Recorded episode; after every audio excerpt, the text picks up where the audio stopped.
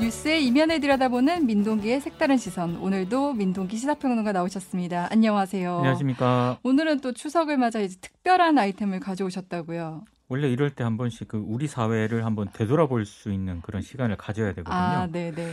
통계를 하나 가지고 왔습니다. 어, 네. 여성가족부가 25년째 해마다 발표하는 통계가 있는데 네. 이 제목이 통계로 보는 여성의 삶 이런 어, 제목입니다. 네, 네. 근데 올해는 예년과는 다른 이름으로 발표가 됐거든요. 음, 통계로 보는 남녀의 삶. 남녀의 삶. 여성의 삶이 이제 남녀의 삶으로 바뀌었는데 네.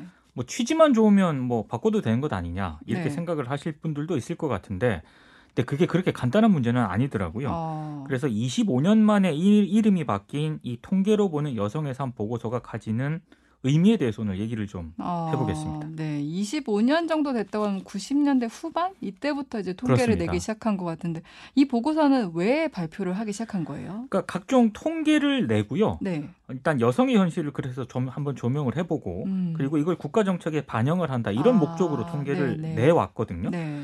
97년부터 냈습니다. 아. 그러니까 양성평등 주간마다 이 통계 보고서를 발표를 했는데 이름이 바뀐 게 25년 만인데 네.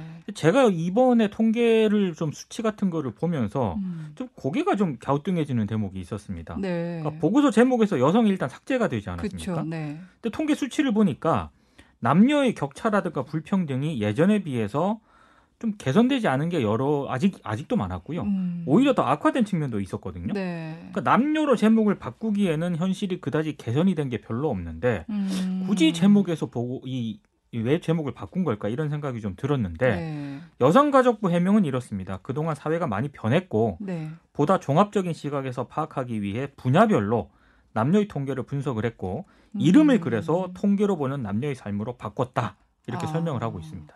뭐 네, 사실 최근에 이제 논쟁이 되는 부분도 뭐 여성가족부로 할 것이냐, 뭐 그렇죠. 양성평등부로 할 것이냐, 뭐 이런 얘기가 나오는데 남녀평등이란 취지를 잘 살리면 뭐 남녀의 삶이라고 해도 괜찮을 것 같은데 어, 어때요? 그러니까 저도 처음에 그렇게 생각을 했거든요. 네. 근데 발표한 통계를 보고 나서 음, 생각이 좀 바뀌었습니다. 어, 그러니까 결론부터 말씀을 드리면 네네. 우리 사회에서 여성과 관련된 이런 통계가 만약에 이런 수준이라면 어. 보고서 제목 바꾸면 안 될 것 같습니다. 아 이런 수준 어, 대체 어느 정도길래 그래요? 이게 보고서가 9개 분야 50개 통계를 분석을 했거든요. 네. 나름 방대한 분량인데 네. 몇 가지 좀 그 통계 수치만 소개를 해드리면은요. 음, 2021년 규모가 1000명 이상인 공공기관 그리고 뭐 지역의 공사 공단이 있지 않겠습니까? 네. 여성 임원 비율이 각각 4.4% 3.7% 정도 됐거든요. 아, 네. 5%도 안 되는 그 수준이에요. 네. 이것도 낮은데 네. 2020년보다 더 하락을 했습니다. 어. 그러니까 이게 더 문제인 것 같고요. 네. 그리고 규모 1000명 미만의 공공기관에서도 역시 여성 임원 비율이 7.1%를 기록을 했는데 아. 이것도 2020년과 비교했을 때 3% 하락한 그런 수치입니다. 공공기관이 이 정도면은 다른 문제가 심각한 거죠. 그러니까요. 그 지난해 여성 임금 노동자 시간당 임금이 15,804원이었거든요. 네. 남성은 22,637원입니다. 어. 남성이 더 높습니다. 네, 네, 네. 여성 고용률이 51.2%거든요. 네. 근데 남성 고용률은 70%입니다. 음. 그러니까 이것도 역시 여성이 네, 네. 굉장히 낮은 편이고요. 네. 여성 고용률은 특히 30대 뭐 결혼, 임신, 출산, 육아를 많이 하잖아요. 아, 네. 근데 경력이 이때 단절이 됐다가 음. 40대 재취업으로 증가하는 이른바 M자형 특징을 보였다는 아. 것도 좀 네, 주목할 네, 만한 네. 대목이고요. 음. 또 여성은 남성에 비해서 비정규직 저임금 노동자인 경우가 많았습니다. 네. 지난해 비정규직 노동자 비율이 여성이 47.4%였는데 남성은 31%였고요. 음. 저임금 노동자 비율도 여성은 22.1%, 남성은 11.1%로 나타났습니다. 아, 제가 이게 20년 전에 대학 시절에 이거를 이 통계를 본 적이 있거든요. 네. 이때도 비정규직이 여성이 많고 급여 차이가 거의 반 이상 차이 난다 뭐 이랬었는데 지금 사실 변한 게 없는 것 같아요. 제가 그래서 과거에 통계 발표한 거를 쭉 한번 봤거든요. 네. 정말로 약간의 수치 차이만 있지 구조적인 건 전혀 변한 게 없습니다. 어, 그러면 아직도 뭐 경제, 고용, 임금 이런 모든 부분에서 격차를 보이고 있는 거네요. 이런 부분의 격차도 여전했고요. 네. 특히 이제 다른 항목의 격차는 여전히 더 컸습니다. 음. 이를테면 의사결정 부분이 있지 않습니까? 네. 여성의 대표성은 굉장히 낮습니다. 음. 그러니까 21대 국회의원 선거에서 어, 여성 비율이 국회의원이 총 300명이잖아요. 그렇죠. 57명입니다. 아. 19% 정도 되는데 아. 그 과거에 비해서 좀 많아진 것 아니냐 이렇게 생각하실 수도 있을 것 네, 같아요. 네. 근데 OECD 38개국 가운데 다섯 번째로 낮은 수치입니다. 어. 그러니까 한국보다 낮은 국가가요. 콜롬비아, 터키, 헝가리, 일본 이렇게 네 곳 정도밖에 안 됩니다. 아, 그러니까 우리나라 나름 선진국이라고 이렇게 자부를 했었는데 이 여성 관련 수치에서 이렇게 되게 낮네요. 아, 선진국이라고 하기에는 좀 민망한 그런 수치고요. 어, 네. 그리고 올해 중앙행정기관 장관 18명 가운데 여성이 3명이거든요. 네. 2020년에는 6명이었습니다.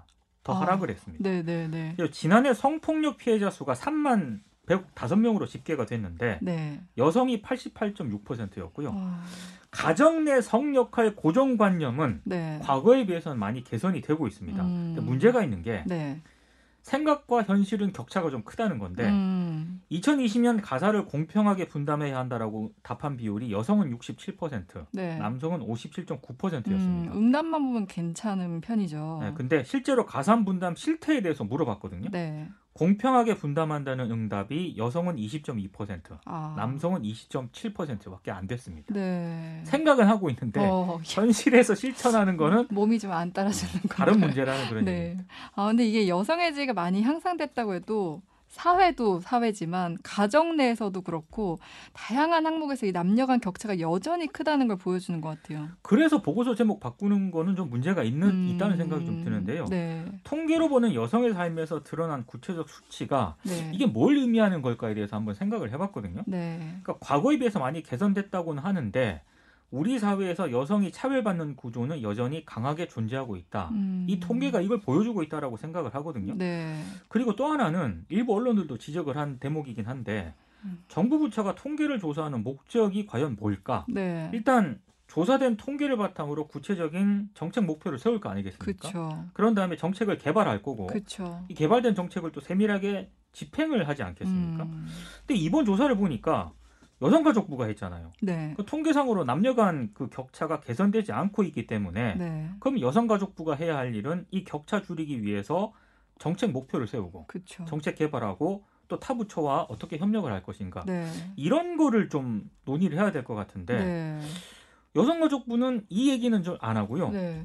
그냥 보고서 제목에서 표현만 여성에서 남녀로 좀 바꾼 것그 외에는 음. 딱히 적극적인 행보를 보이고 있는 것 같지는 않습니다. 그러니까 수치는 오히려 더 악화되고 네. 이름은 남녀로 바뀌고 그렇죠. 네, 이게 왜 뭐 배경이 좀 있을까요?